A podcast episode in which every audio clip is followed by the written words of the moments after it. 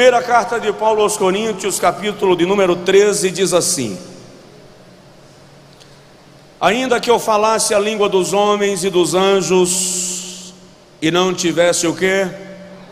Amor, seria como metal que soa ou como sino que tine.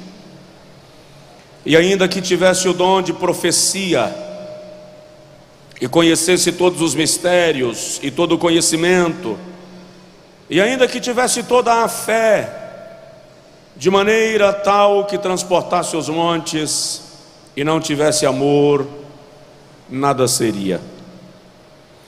E ainda que distribuísse toda a minha fortuna para o sustento dos pobres, e ainda que entregasse o meu corpo para ser queimado e não tivesse amor, nada disso me aproveitaria.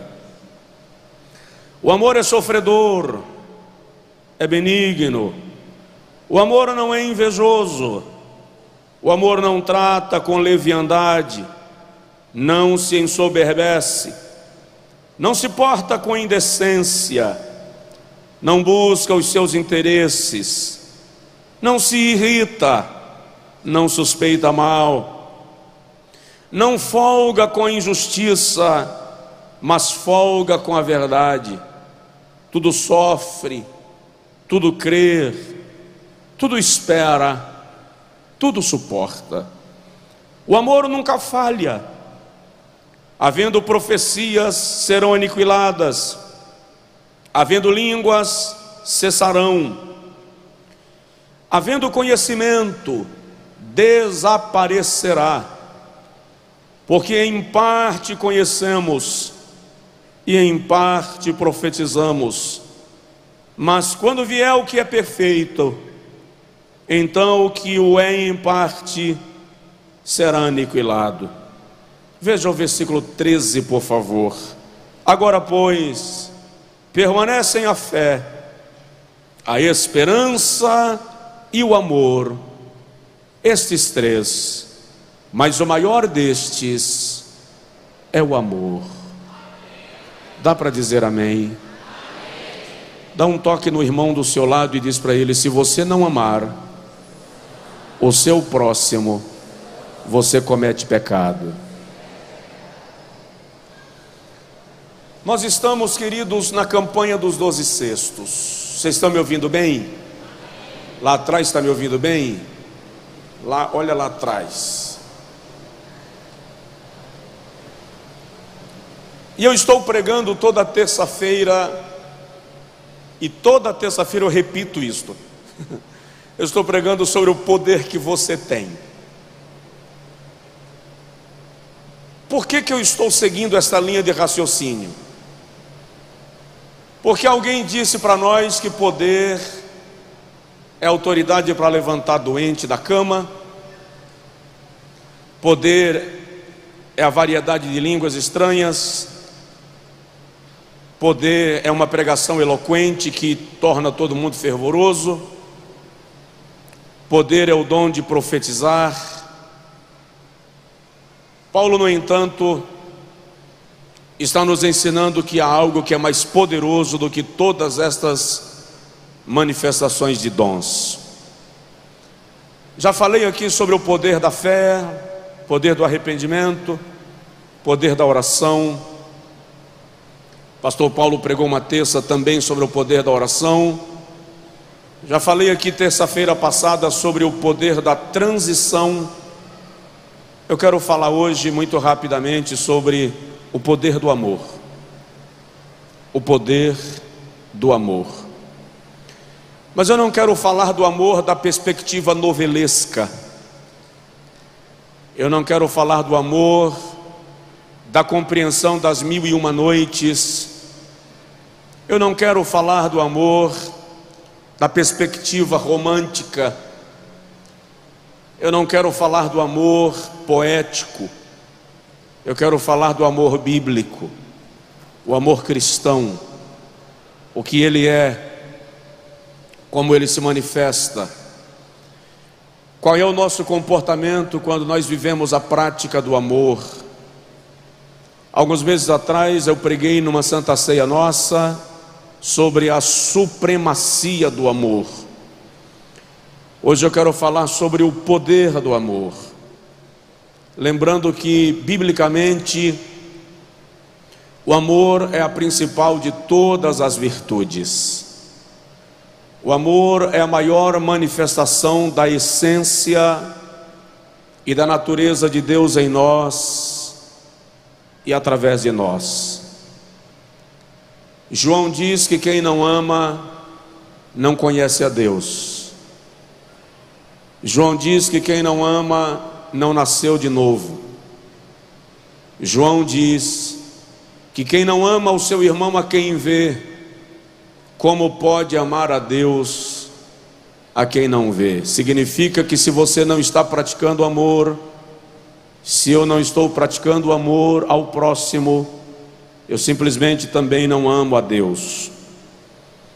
Os estudiosos da literatura consideram esse texto de Paulo o mais nobre de todos os seus escritos. Chegam a dizer que se Paulo não tivesse escrito mais nada, esse texto apenas traduziria a sua conversão e a sua personalidade, bem como a sua compreensão de Deus e do seu propósito e do seu reino.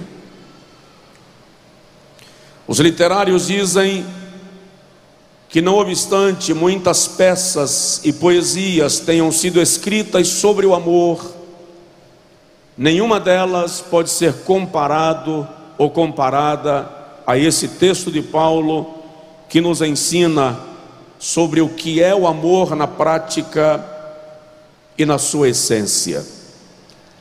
Alguns estudiosos acreditam que Paulo não tenha escrito esse texto numa única tirada, numa única sentada, que tenha sido resultado de uma série de reflexões, meditações e pensamentos que ele foi agregando e formando o seu raciocínio sobre o amor. Se assim foi ou não, Fato é que Paulo nos enriquece com uma informação do que é a proposta de Deus e do seu reino para a vida cristã.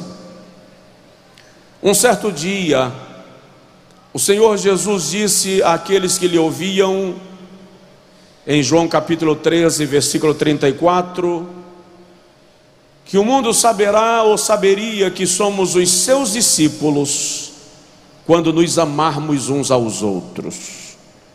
E é interessante que Jesus estava falando para uma multidão de judeus que conheciam a lei. Eu já disse aos irmãos que a lei era a composição de 613 mandamentos. Então Jesus chega para eles e diz assim, lá em João 13, 34: A lei não tem 613 mandamentos? Pois eu vou transformar todos os 613 em um mandamento só. Está lá em João 13, 34. Eu vou dar para vocês um novo mandamento.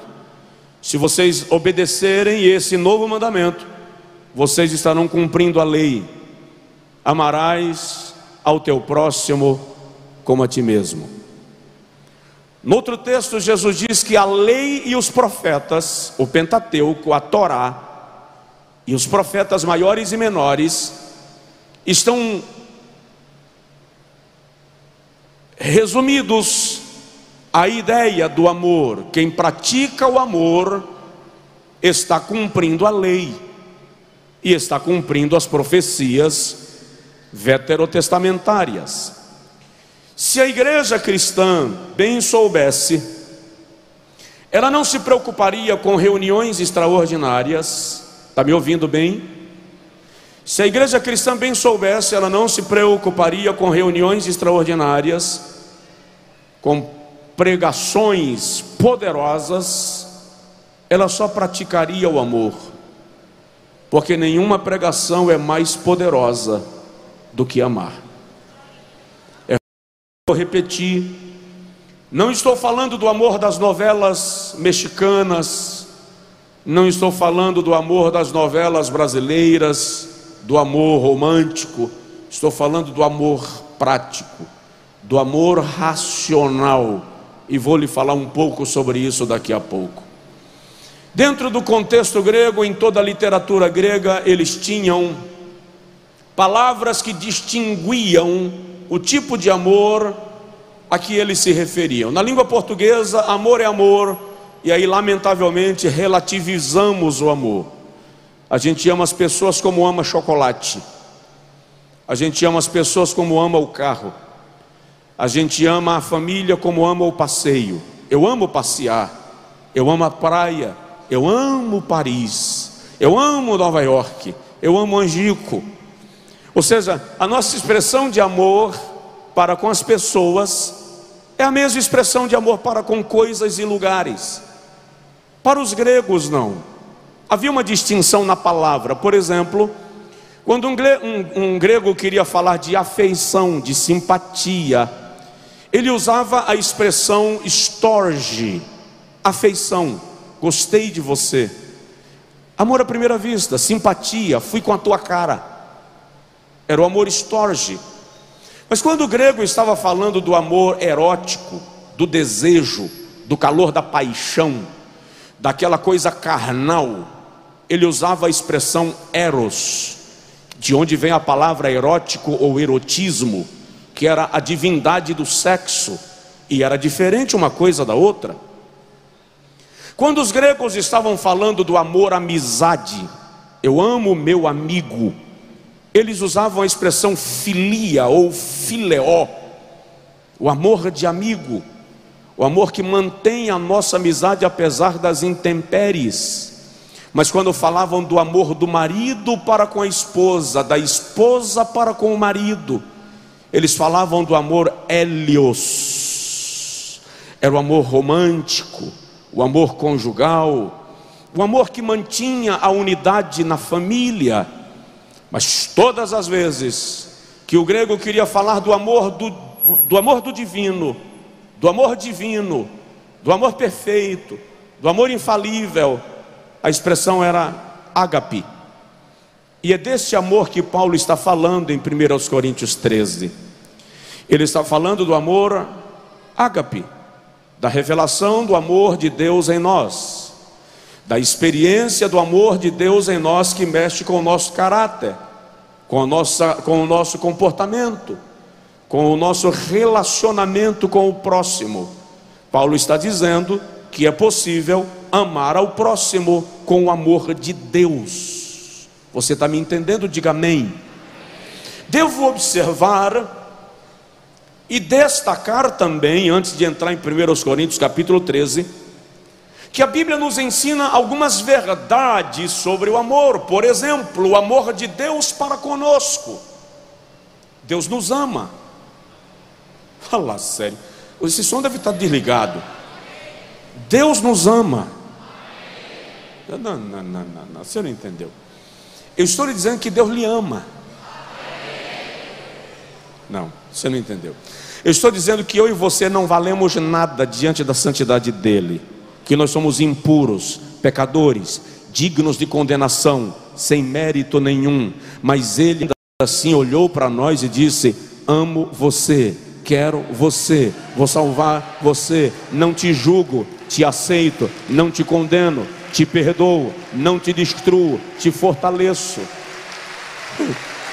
te salvo. Porque Deus amou o mundo de tal maneira que deu amor de Deus para conosco. Além de a Bíblia falar do amor de Deus para conosco, a Bíblia nos orienta sobre o nosso amor para com Deus e nos ensina que nós devemos amá-lo acima de todas as coisas com toda a nossa força, com todo o nosso entendimento, com toda a nossa vida, com todo o nosso coração. Mateus 22, 37. Amarás ao Senhor teu Deus sobre todas as coisas. Isso é tão forte na linguagem de Jesus. Isso é tão forte no discurso de Jesus, que ele diz assim: quem amar ao seu pai, ou a sua mãe, mais do que a mim, não é digno de mim. Quem amar a sua casa, a sua mulher, o seu filho, mais do que a mim, não é digno de mim. Mateus 11, 34. Jesus está falando de que o, o nosso amor para com Deus tem que ser um amor devocional, um amor sacrificial, diante de cujo amor nada e ninguém se interponha entre nós e Deus, porque o nosso amor por Ele está acima de tudo. Fala a verdade, está? Está? Vamos lá. Depois, Jesus nos ensina que nós devemos amar, que nós precisamos ter amor próprio. Estou falando aqui do amor de Deus por nós, do nosso amor para com Deus, e terceiro, do meu amor para comigo mesmo. Eu preciso me amar. Dá uma provocada no seu vizinho e diz para ele assim: Você tem que amar você. Onde é que está na Bíblia, pastor? Te provo. Mateus 22, 39. Amarás ao teu próximo como a ti mesmo. O que Jesus está dizendo é: quem não se ama, não está em condição de amar o próximo. Tem gente que sofre e diz que é por amor, eu vou mostrar nesse instante que não é bem assim. Porque dedica ao próximo mais amor do que a si mesmo. Você tem que se amar. Um dia alguém chegou para mim e falou assim: Pastor, eu não gosto de mim. Isso aí pegou. Complicou. Porque tu deita junto contigo tu dorme junto contigo, tu comes junto contigo, e quando você vai tomar banho, contigo vai contigo, e quando você aparece na frente do espelho, Tigo está contigo. Então, dá um jeito e começa a olhar para você mesmo e ver que o Todo-Poderoso te criou à sua imagem, conforme a sua semelhança. Ele ama você e quer cuidar de você.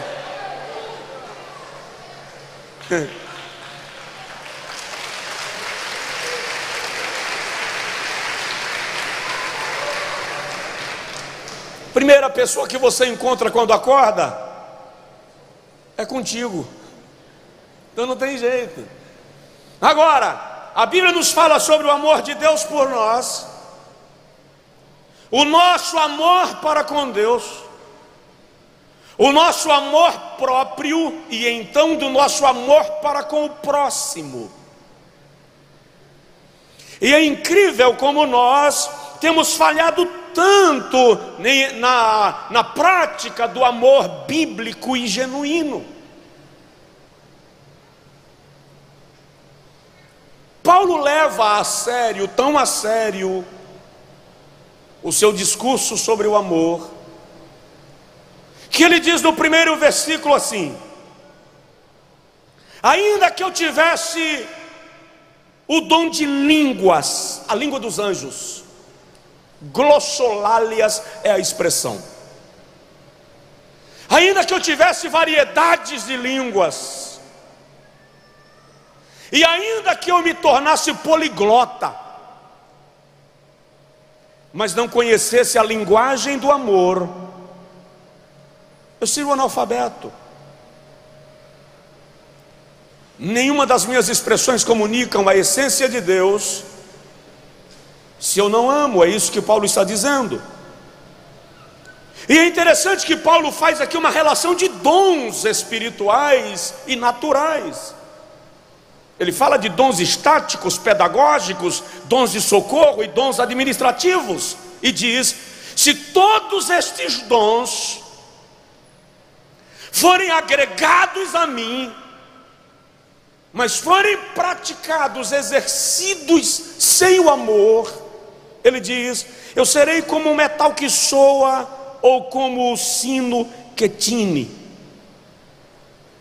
No versículo de número 2, Paulo diz assim: Se eu profetizasse, note que a Bíblia diz que o maior dentre os dons espirituais é o dom da profecia. Ele diz ainda que eu profetize, mas se não for por amor, para nada serve. Se eu descobrisse todos os mistérios e toda a ciência, e não fosse por amor, de nada serviria. Aí Paulo muda o nível e ele diz assim: ainda que eu tenha fé para mover montanhas. Paulo pega um gancho num discurso de Jesus, quando Jesus diz que aquele que tiver fé do tamanho de um grão de mostarda, falará para o monte de Tanquinho: sai daqui e vem para a feira de Santana, e ele virá. Paulo pega esse gancho e diz: ainda que eu tenha fé, que mova montanhas. Versículo 2: Se eu não tiver amor, nada serve. Paulo está dizendo, no final das contas, ó igreja em Feira de Santana, a vida cristã não está em pregar bem, não está em profetizar, não está em falar em línguas, a vida cristã não está em aplaudir no momento lindo de uma pregação, é isso que Paulo está dizendo. A vida cristã não está na manifestação extraordinária de poder. Paulo está dizendo: se vocês tiverem tudo isso e não amarem, vocês são um bando de lata velha.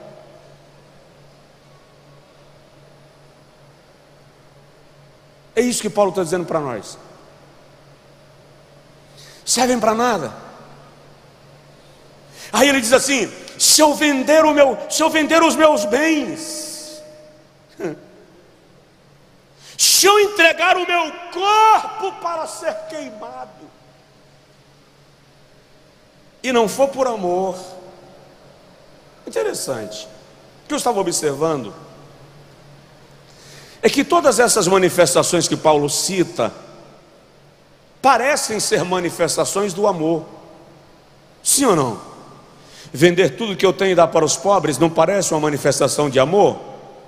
Então, Paulo está dizendo que obras de caridade nem sempre é amor, pode ser vaidade, orgulho, jactância, exibicionismo. Paulo está dizendo que entregar meu corpo para ser queimado pode não ser por amor, pode ser a ambição de me tornar Marte. A motivação tem que ser o amor. E eu ouso dizer a esta igreja nesta noite, e aos que nos ouvem pela internet, e aqueles que acompanham pela rádio, que nós estamos pecando e muito na prática do amor. Porque nós pensamos que amar é sair à noite, entregar sopa, é levar a roupa usada para alguém que está passando frio. Nós pensamos que o amor é sapatear na igreja e profetizar para alguém, pregar toda terça-feira e dizer assim: como Deus usa meu pastor. E Paulo está dizendo que a motivação de tudo isso pode não ser o amor. E se não for, Deus não está sendo representado através de nós. Tem alguém na igreja? Então, o que é o amor na linguagem de Paulo? Como o amor se manifesta? Interessante, João diz que o amor é a expressão da espiritualidade. Primeira epístola de João, deixa eu ler porque eu esqueci o texto, capítulo de número 4, versículo 7 e versículo 8. João diz assim: Amados, Amemos-nos uns aos outros, porque o amor é de Deus, e qualquer que ama é nascido de Deus e conhece a Deus. Presta atenção, presta atenção. Qualquer que ama é nascido de Deus. Subentende-se que qualquer que não ama não é nascido de Deus. Vou fazer o apelo daqui a pouco para a gente se converter. Porque se a gente não ama, não fomos nascidos de Deus. Aquele que não ama, não conhece a Deus, porque Deus é amor. Olha para mim. Paulo está, João está dizendo que a nossa espiritualidade deve ser medida pelo quanto nós amamos.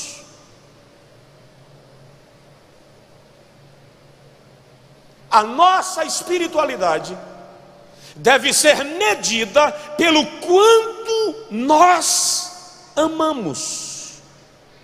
E deixa eu te explicar uma coisa. O amor do qual Paulo está falando, o amor do qual Jesus fala, não é emocional, é racional. O amor emocional é desejo, capricho, emoção, é circunstancial, é paixão. E a paixão é meio egocêntrica. Os estudiosos chegam a dizer que quem está apaixonado está como que dopado fora de si, impulsivo. A paixão é egótica, carnal, temperamental, imediatista, quente, louca, avassaladora. O amor do que Paulo está falando parte de uma decisão de amar é racional. Por isso que é mandamento. Se fosse emocional, não seria uma ordem. É uma ordem porque é racional. Você decide amar, apesar de. O contrário disso é paixão, é emoção, é romantismo, é novela. Não é um amor bíblico. Então você decide amar, como você decide odiar. E Jesus está dando uma ordem: amarás. Então o amor não é impulsivo, o amor não é emocional, o amor não é circunstancial, o amor é racional.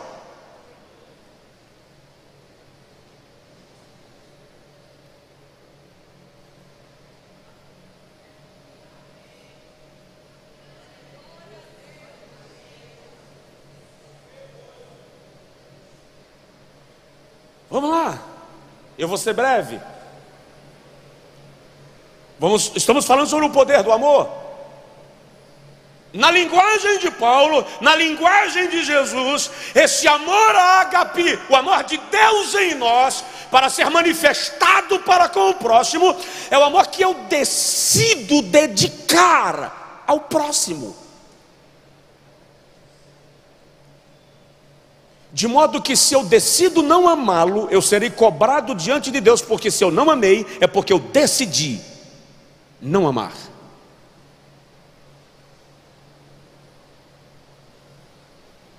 Então Paulo diz assim, ele começa a discorrer. Paulo fala do equilíbrio do amor, é incrível, porque ele fala do que o amor não faz e fala do que o amor faz. Então ele está trabalhando numa linha de equilíbrio, porque o amor é equilibrado. Não confunda desejo com amor, porque nem todo mundo que te deseja te ama. Isso é paixão.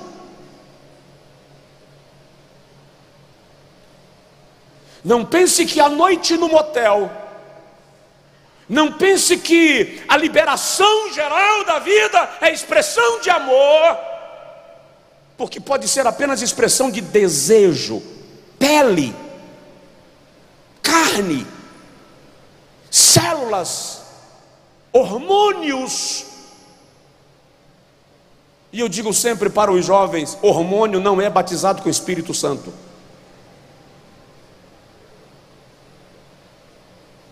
Então Paulo diz assim: vamos lá, vem para a Bíblia comigo. Versículo de número 4: O amor é paciente. Paciência é a qualidade daquele que abre mão da ansiedade em função de ver a pessoa amada bem.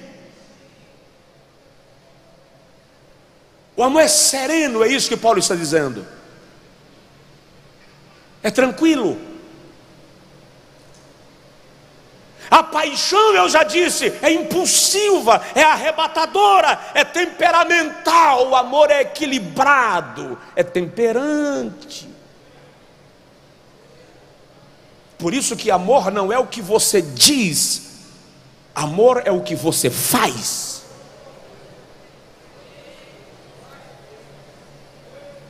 Já atendi marido que disse: Eu amo minha mulher, mas tinha, tinha acabado de acertar na orelha dela.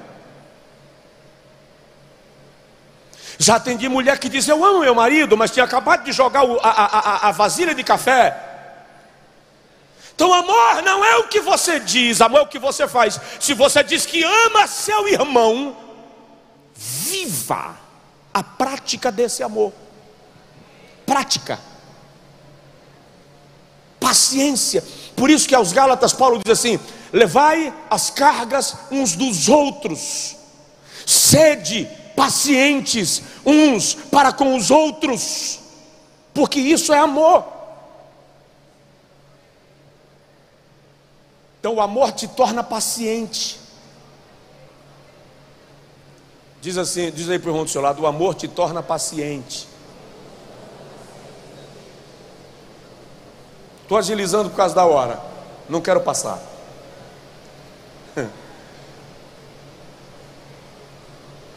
O amor não fica com o desespero do tempo. Por quê? Por que, que o amor não fica desesperado com o tempo? Porque o amor é eterno. E o eterno não se mede com o tempo. Então ele não precisa do tempo para se expressar. É por isso que você encontra casais de velhinhos com 90 anos, de mãos dadas. Ele já não é tão robusto como aos 18, e ela já não tem a pele tão sedosa como aos 17, mas o amor permanece lá. Por quê? Porque o amor não depende do tempo, ele é eterno e o eterno não usa relógio. Calma. Segundo, Paulo diz: o amor é benigno. Alguém perguntou para outrem o que é amar, e o outro respondeu: amar é querer bem. E o primeiro perguntou: e o que é querer bem? Querer bem é desejar que o outro esteja bem, respondeu o interlocutor. E o indagador perguntou: e o que é o bem? E o outro respondeu: Bem, é aquilo que faz a outra pessoa se sentir bem. E o primeiro perguntou: E bem é o que ela acha que é bem para ela ou o que você pensa que é bem para outra pessoa? Porque nem tudo que eu penso que é bem para você, de fato é bem para você, porque muitas vezes é o meu egoísmo querendo te convencer de que o que é bom para você é o que eu acredito que é bom para você. E o amor não se preocupa com o que eu penso que é bom para você, o amor se preocupa com aquilo que de fato é bom para você. Porque o amor não é egoísta, e quando eu quero impor no amor a minha vontade, eu não estou amando na essência, mas sendo possessivo. Então o amor é benigno. A, a, benignidade é a qualidade daquele que faz todo e qualquer esforço para que o outro esteja bem, sem ter nada em troca. Eu estava escrevendo agora tardinha, tentando definir amor, e eu escrevi assim: amar é a capacidade de entregar-se sem querer-se de volta, sem perder a habilidade de não se perder. Amar é a capacidade de se entregar, sem querer-se de volta, e manter a habilidade de não se perder de si mesmo. Quando eu amo, eu não fico doido, eu não me perco de mim mesmo, eu não me desconheço. Isso é paixão, e por paixão se mata nesse mundo afora. Quando o indivíduo mata a mulher, o marido, a namorada, a noiva, porque um relacionamento terminou e ele diz que isso é amor, não, isso é paixão. Porque a paixão faz o indivíduo se perder de si mesmo, mas o amor lhe mantém consciente de quem ele é e de quem a outra pessoa é. Isso é benignidade. Amar é aceitar que o outro não queira meu amor. Deus nunca te força a querer ser amado por Ele. Conheço algumas pessoas que já me disseram: não amo a Deus e não o quero, e é um direito que lhe assiste. E detalhe: Deus não entra em depressão porque alguém diz eu não te amo. Ele continua amando. Quando eu amo com amor ágape, eu não preciso da devolução do amor para estar bem. Amar me satisfaz e é suficiente. Porque eu não sou abastecido pelo amor que o outro me devolve. Eu sou abastecido pelo amor de Deus que me alimenta. Então eu não preciso do troco, eu só preciso amar, porque eu me torno um canal do amor de Deus para a vida das outras pessoas. Eu não estou falando do amor romântico, estou falando do amor bíblico. É benigno. Paulo diz que o amor não é invejoso. Em algumas versões está não arde em ciúmes. Como eu te amo e o teu bem-estar me incomoda. Como é que a igreja prega amor, mas ela se incomoda quando um dos seus membros alcança um resultado? Como a igreja diz que ama, mas ela se incomoda porque um novo convertido se destacou no ministério? Como a igreja diz que ama, e ela se incomoda porque um dos seus membros prosperou nos seus negócios, sente inveja do outro, e fica torcendo contra. Paulo diz que se um membro prospera, todo o corpo prospera, porque os, os, os membros, ou o corpo, é formado por todos os membros. Como eu digo que te amo e me incomodo no dia que você prega bem? Tá, eu sou um pregador, bondade de Deus, e dou o microfone para alguém pregar em meu lugar, e fico torcendo para esse alguém não pregar bem, e digo que amo. Isso não é amor, isso é vaidade, imbecilidade aguda.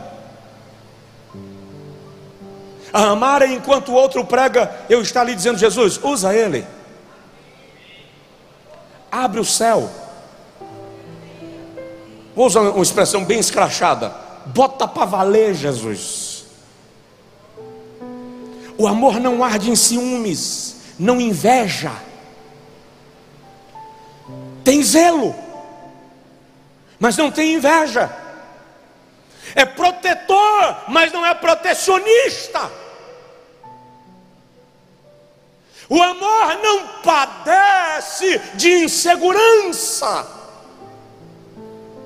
isso é paixão. A paixão é insegura, e porque ela é insegura, ela tem que corresponder fisicamente.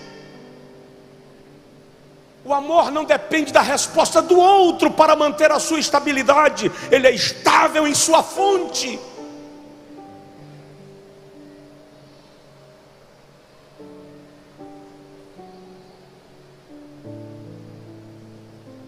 Vamos amar e as coisas vão mudar. Paulo continua dizendo: o amor não trata com leviandade, não é imprudente, não é enganador, não é leviano, não é mentiroso, não ufana-se. O que Paulo está dizendo aqui é esse amor fraterno alimenta o respeito pelo próximo Não acha que o outro é inferior a você. Quantas vezes na igreja a nossa vaidade é tão idólatra que nós achamos que somos melhores do que o outro. Quando Paulo escreve a Tito, ele diz: A Tito, a Timóteo, Ele diz que as mulheres ricas da igreja não deveriam ir para a igreja com vestidos caros, com fios de ouro.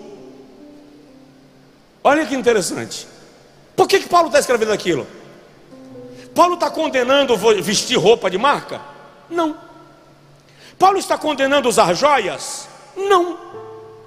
Paulo estava escrevendo para um contexto onde muitas mulheres eram escravas, seus maridos eram escravos, moravam nas fazendas dos seus senhores. Quando o evangelho chegou, se converteu a senhora e a escrava. Só que Paulo está dizendo: no cristianismo não há graduação social, todos são iguais. Então Paulo está dizendo: para que a escrava não se sinta humilhada diante da sua senhora na igreja, se comportem de igual modo, porque Paulo está dizendo aqui: a patente é do Senhor Jesus Cristo, todos são servos do Rei.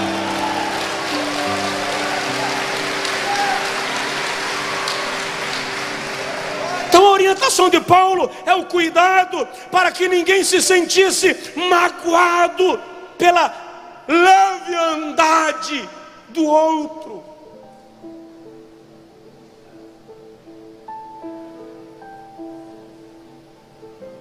Ele continua. Posso continuar mais um pouquinho? O amor não se ensoberbece não se exalta. Eu vou traduzir isso porque eu achei interessante a, a expressão de Paulo aqui. Paulo está dizendo aqui literalmente que o amor não se altera, não constrange, não humilha. Quem ama não faz o outro se sentir menor não faz o outro se sentir humilhado, pisado, rechaçado. Quem ama não ameaça, não aperta, não pisoteia. A expressão é essa. A ideia aqui é sapatear. Quem ama não sapateia.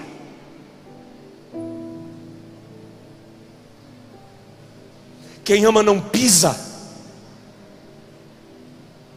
Seja no estacionamento, seja na zeladoria, seja no templo, seja na faculdade, seja na rua, seja na livraria. Quem ama não humilha, não faz o outro se sentir menor.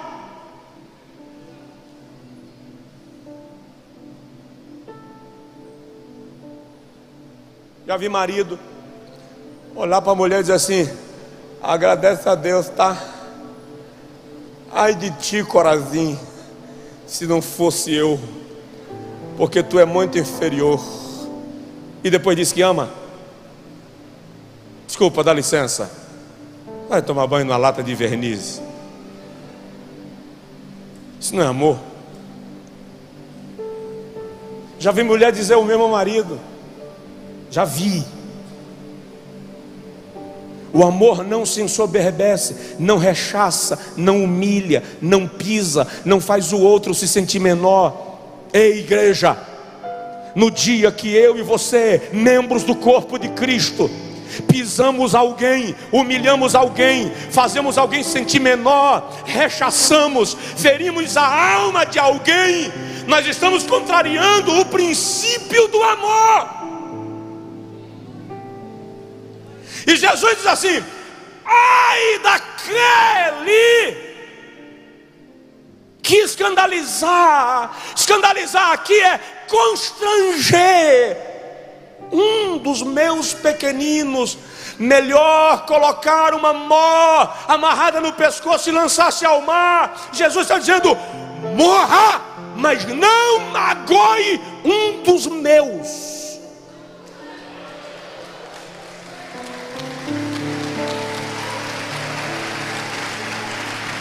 Ai, como isso é sério!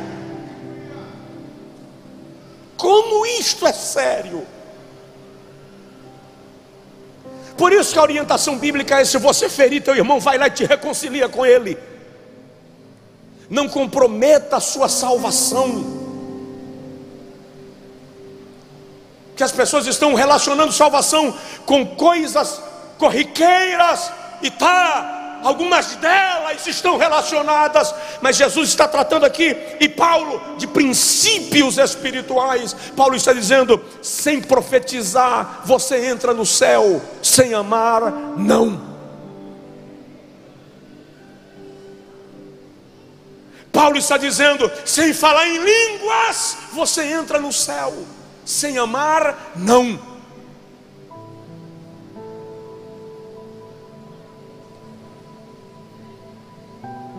Conheço muita gente muito usada por Deus.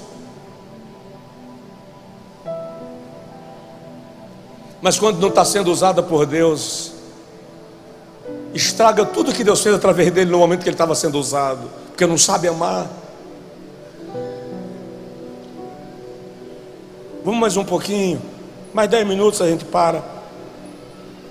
Paulo diz que o amor não se porta com indecência, não é inconveniente,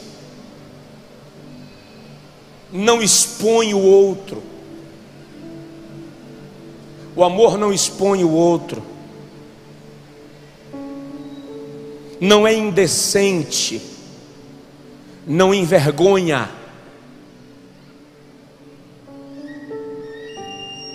Não desrespeita o parâmetro,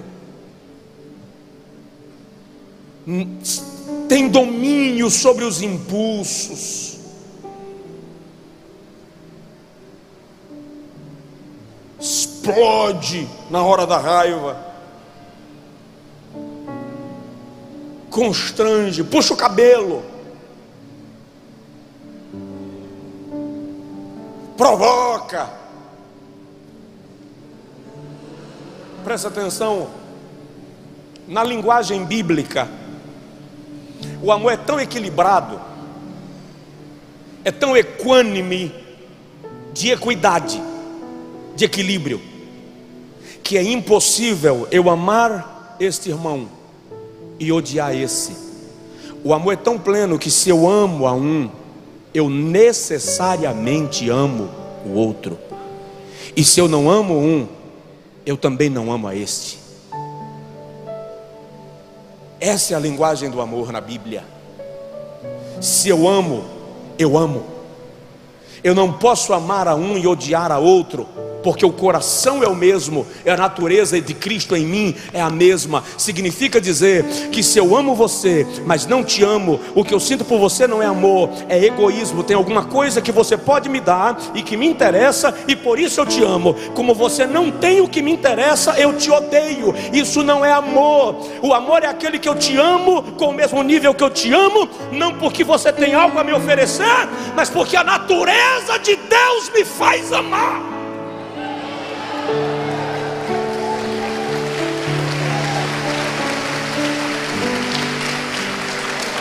Eu não estou falando de afinidade, não estou falando de aproximação, não estou falando de intimidade, não estou falando de amizade, estou falando de amor fraterno, porque eu posso amar a ambos e ter mais afinidade com um, por uma questão de histórico, de relação de tempo e de amizade, mas o amor bíblico tem que ser equilibrado, ou não é amor?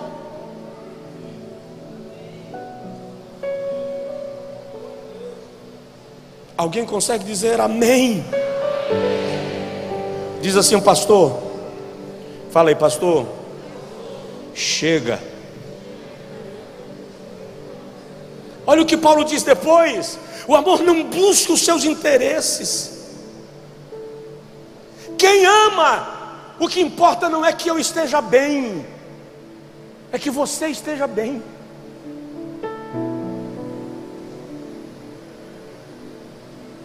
No amor, o bem-estar do próximo conta mais. Por isso que o amor é sacrificial. Não se exaspera. Não age com grosseria, com brutalidade. É não irritar o outro. Por isso a Bíblia diz: Vós pais, não provoqueis a ira a vossos filhos. Tem pai que quer bater no filho e fica irritando o menino ou a menina até ela se descontrolar para justificar a pancadaria. Isso não é disciplina, isso é tortura, isso é pecado. O cara está mal e provoca a mulher até ela desequilibrar e se irritar. Ela está azeda. Aí. E fica fustigando o camarada até ele desestabilizar. Quando ele desestabiliza, ela faz assim: tá vendo aí? Depois diz que é crente. Provocou até o limite.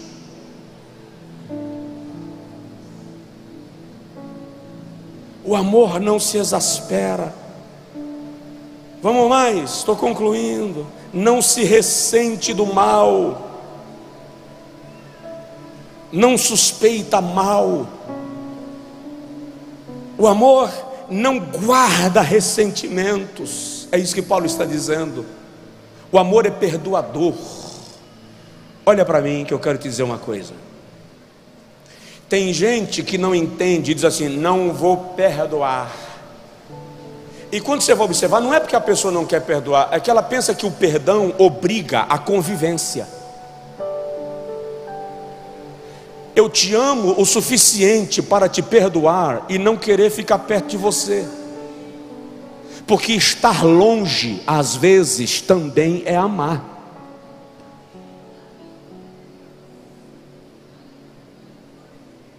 O perdão não me obriga a correr o risco de ser ferido outra vez. O perdão ensina meu coração a te liberar, para que você caminhe em paz e eu permaneça em paz. Tem alguns casos na Bíblia de ruptura. Abraão e Ló se separaram.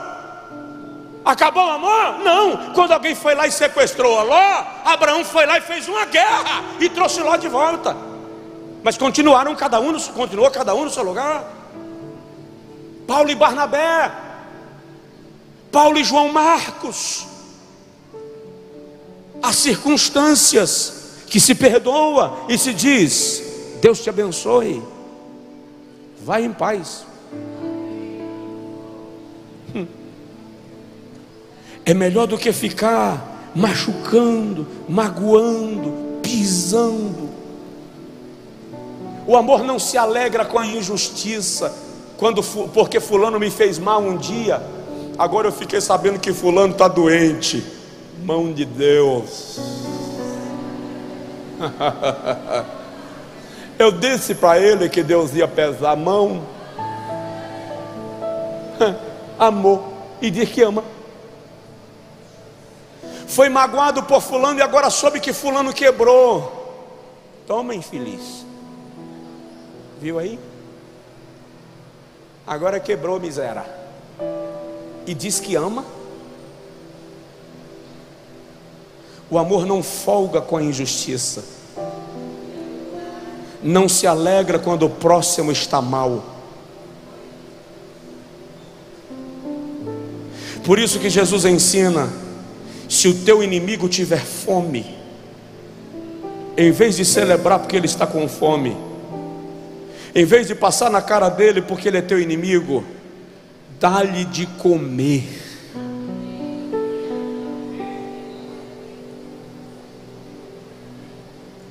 Eu sei que tem gente aqui que o Espírito Santo está beliscando.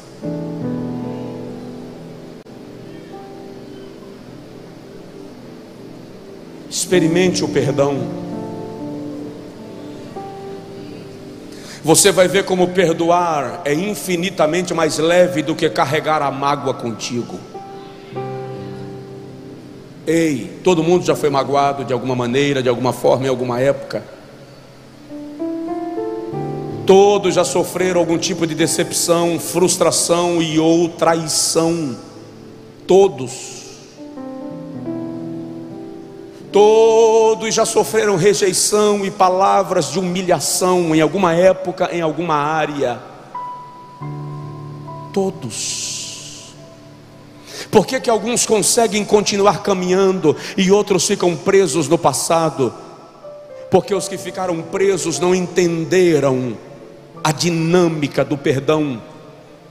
O amor não se ressente do mal. Não siga sangrando mas, pastor, foi muita injustiça, porque quem cometeu a injustiça não entendia de amor, você entende.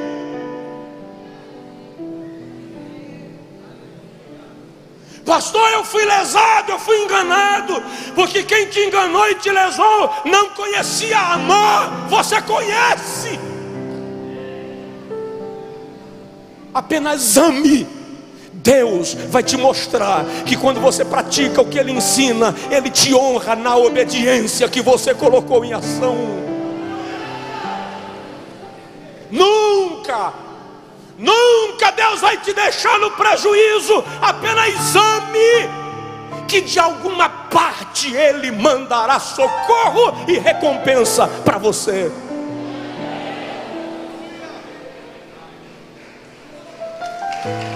Fica de pé, por favor. O horário me manda parar. Apenas ame. Ama o teu próximo. Igreja amada, palavra pastoral. Olhem para mim, por favor. Esta igreja precisa aprender a amar.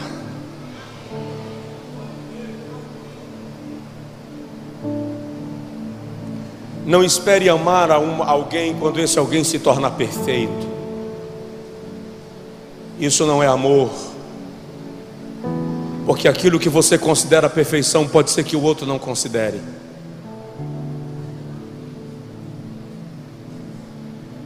Eu sonho ver esta igreja vivendo a prática do amor.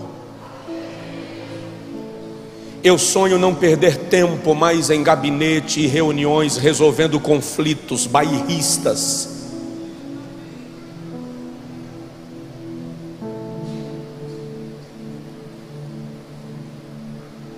Ame ao ponto de não aceitar falar mal de ninguém. Ame ao ponto de não aceitar que alguém fale mal de outrem perto de você. Ame ame. Ame as pessoas sem querer mudá-las. Deixe que o amor mude as pessoas naquilo que for necessário.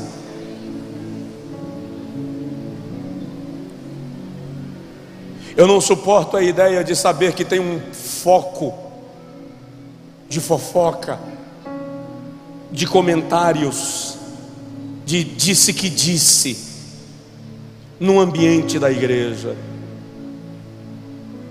Isso não é amor. Eu não consigo entender a ideia de pegar um escândalo e querer torná-lo público, popular, como a igreja brasileira viciou em escândalos, a tal ponto de folgar-se neles. Nós não amamos, e enquanto não aprendermos as bênçãos que Deus tem para nós, ficarão comprometidas, vão sendo entregues gota, gota a gota, gota a gota. Ame ao ponto de repreender alguém que esteja fazendo um comentário jocoso, pejorativo, negativo acerca de qualquer outro. Pastor, mas tem coisa que é verdade, tá? Tem coisa que é calúnia. O que é calúnia? Um comentário mentiroso. E o que é difamação? Um comentário que pode ser verdadeiro, mas é prejudicial. Quem ama não se presta a isso. Nunca você vai me receber no café da sua casa e eu vou chegar lá e me ouvir falando de alguém. Nunca. Nunca você vai confidenciar um segredo seu comigo no gabinete e a minha mulher ficar sabendo? Meu filho? Meu vice-presidente? Nunca.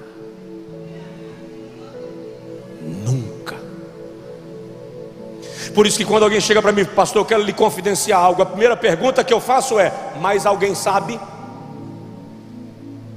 E de vez em quando eu digo: não me peça segredo daquilo que você já contou para mais alguém.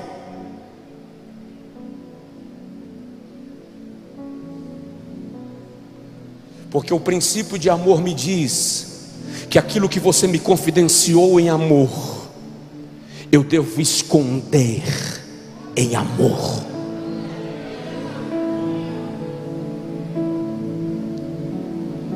Nunca. Você anda com alguém, casou com alguém, namora com alguém, é noivo de alguém, terminou o relacionamento, é sócio de alguém, é confidente de alguém, agora brigaram, agora que brigou, você sai jogando os segredos de alguém na rua. Não use da confidência do tempo da amizade como arma no tempo da inimizade, porque isso é leviano. Quem te confidenciou algo, te entregou um tesouro. E olha para cá, não há tesouro mais caro e raro do que credibilidade. Quando alguém te dá crédito, ele entregou um diamante lapidado na sua mão. Valorize isso.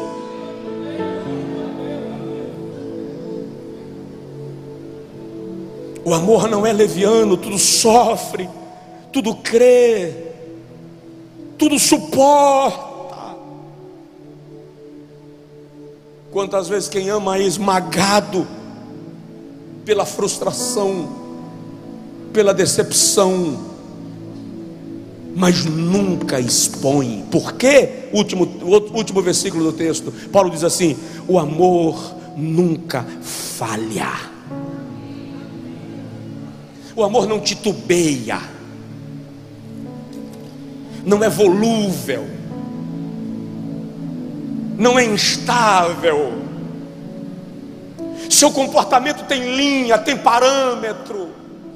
Ô oh, igreja, tudo que eu sinto e tudo pelo que oro aqui, estou falando agora daqui, é que nós sejamos uma comunidade de amor,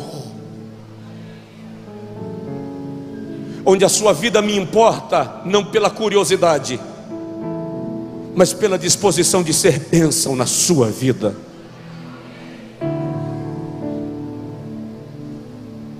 Eu quero orar com você e terminar.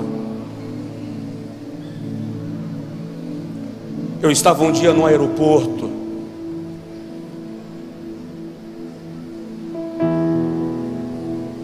E no aeroporto onde eu estava, as cadeiras tinham cadeiras para um lado e para o outro, de costas. E duas pessoas sentaram incrivelmente atrás de mim e começaram a falar mal de mim. Mas me esculhambaram. Deu um frio na ponta dos dedos. Eu fiquei sem saber o que fazer, como é que eu reajo. Aí, não sei se fiz a coisa certa, mas fiz. Levantei, fiz a volta.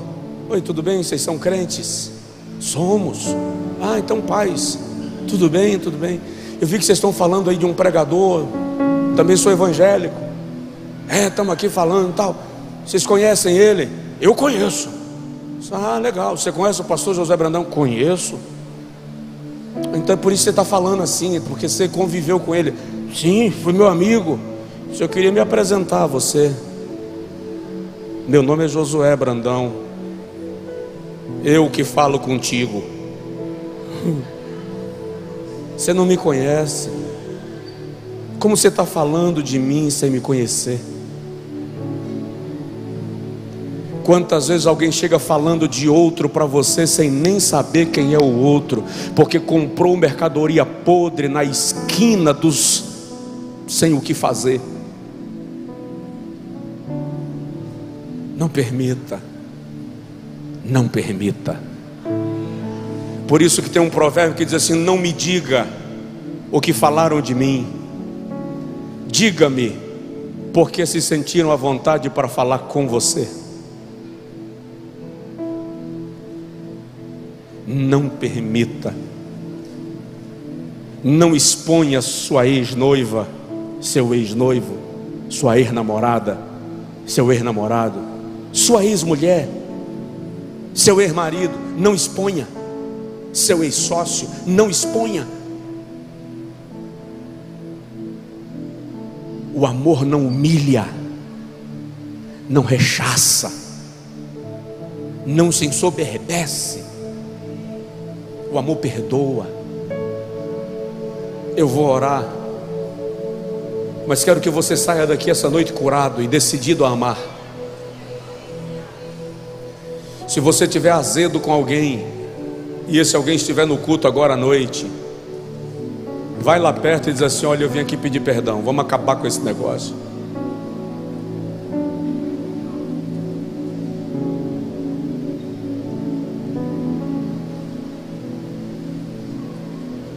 Você feriu alguém na frente de outrem, se reconcilie na frente das pessoas que você feriu a outra pessoa. Você humilhou alguém na frente de outro, corrija isso na frente da pessoa que estava quando você humilhou. Isso não é descer demais, não, pastor? Não sei, mas sei que quem se humilha será exaltado. Isso eu sei. Eu me irritei um dia com um companheiro. num momento involuntário. Fui áspero. Na reunião ministerial seguinte, na frente de todos os companheiros, pedi perdão, me retratei. Porque ele pediu, ele exigiu? Não. Porque amar é entender que eu sou falho e preciso me retratar quando machuco alguém a quem eu devo amor. Olha para mim, você me deve amor, eu lhe devo amor. Você deve amor a essa pessoa que está do seu lado, isso é uma dívida. Pague.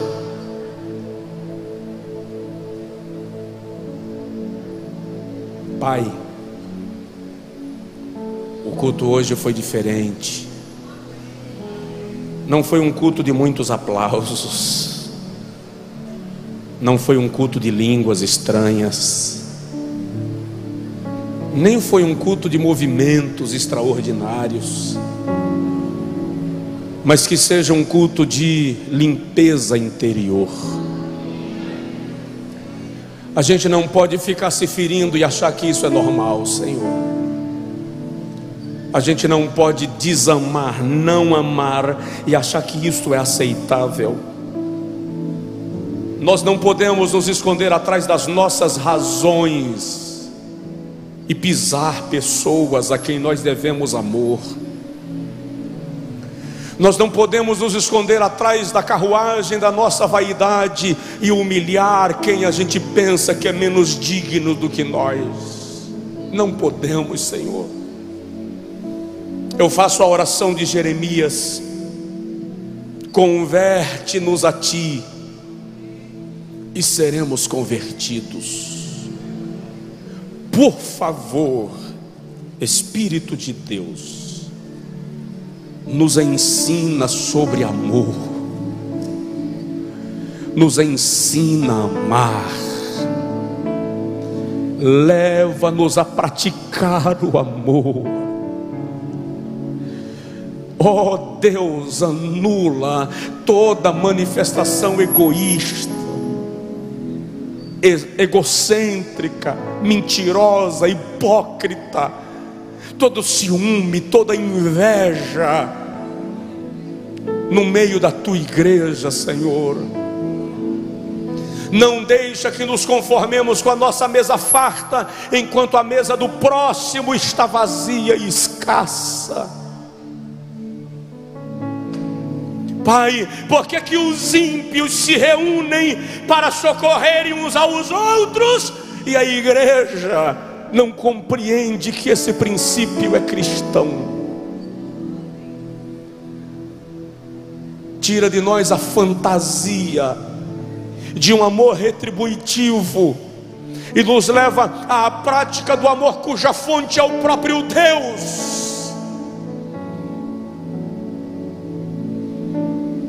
nos ensina sobre perdão, Senhor.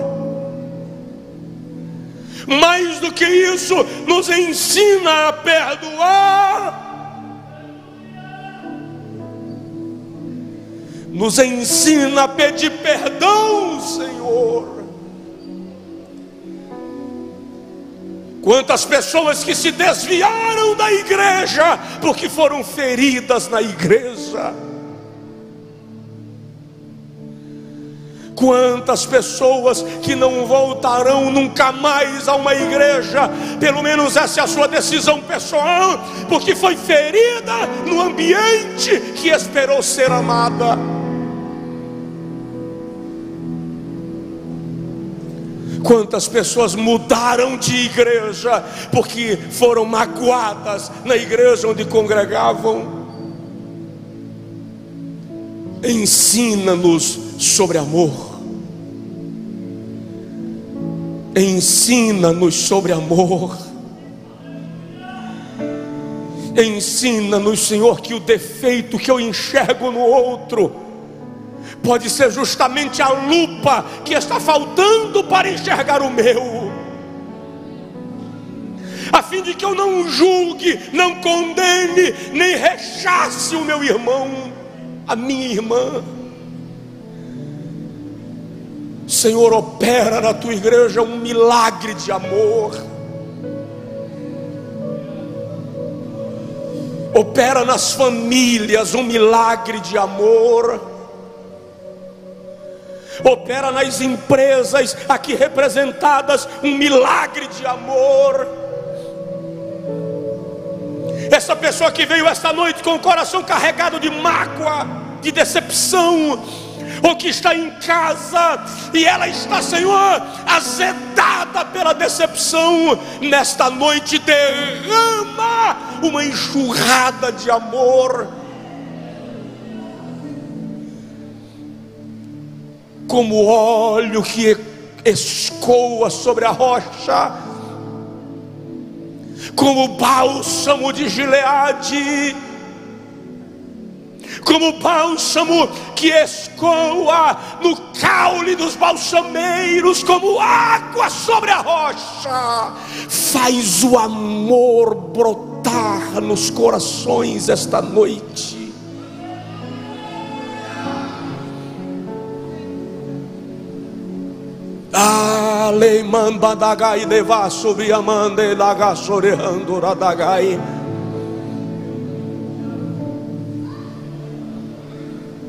O Espírito Santo me diz que tem alguém me ouvindo esta noite que em sua mente estava o pensamento de cometer um desatino contra alguém. Suriamabagai sorehando seu coração foi azedado pela decepção, pela aflição, pela frustração, talvez pela traição, e em sua alma está sendo cultivado um desejo de retribuição maligna. Eu oro nesta noite para que esse sentimento seja arrancado pela raiz do seu coração, da sua alma. Se você estiver aqui no templo e quiser sair do seu lugar para receber uma oração e ser curado desse ressentimento, se você diz assim, pastor, eu vou romper toda a barreira, mas eu vou ser curado disso. Vem, é, é a noite de uma grande vitória na sua vida.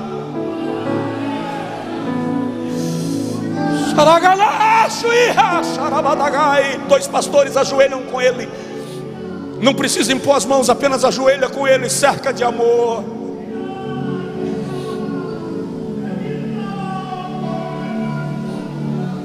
A Bíblia diz que o amor encobre uma multidão de transgressões. A Bíblia chega a dizer que quando você ama o teu inimigo, você coloca brasas no seu travesseiro, ele dorme com fogo queimando na consciência.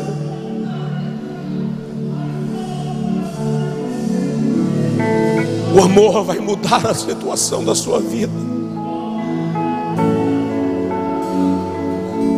O amor vai mudar a situação da sua vida. Tem jeito para você, existe cura para você. O amor é remédio.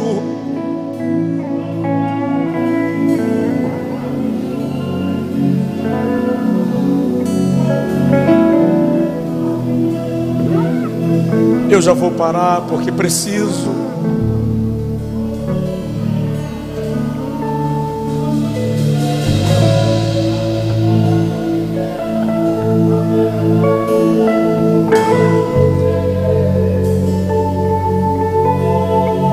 Dá um abraço fraternal. Estenda a mão sobre a pessoa do seu lado e abençoe esta pessoa com uma palavra de milagre.